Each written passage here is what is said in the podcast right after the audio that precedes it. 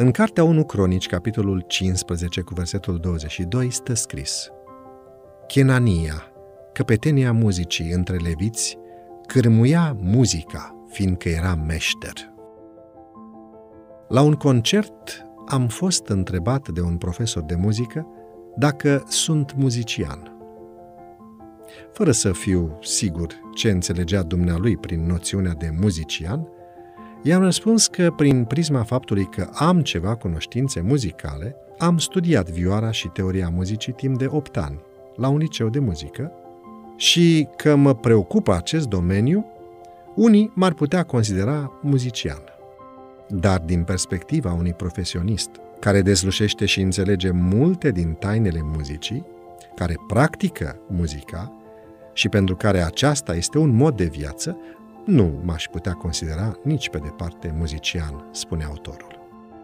De aceea, azi am ales să aduc în atenția ta înalta calificare și dedicare ce li se cerea muzicienilor evrei, al căror scop și conținut al slujirii prin muzică trebuia să fie Dumnezeu însuși. Responsabilul cu partea muzicală în închinarea evreilor nu era un oarecare muzicant, doar un om talentat și căruia îi plăcea să cânte. El era, în primul rând, unul dintre leviți, unul dintre cei mai preocupați oameni de aspectele spirituale ale vieții. Apoi, el era un conducător, o persoană responsabilă, care purta de grijă și oamenilor, dar și slujbei pe care o aveau aceștia de îndeplinit. Și, nu în ultimul rând, Kenania era meșter, sau, într-un limbaj muzical actual, maestru. El era instruit, pregătit în domeniul muzicii și în stare să învețe și pe alții ce și cum să cânte pentru slava lui Dumnezeu.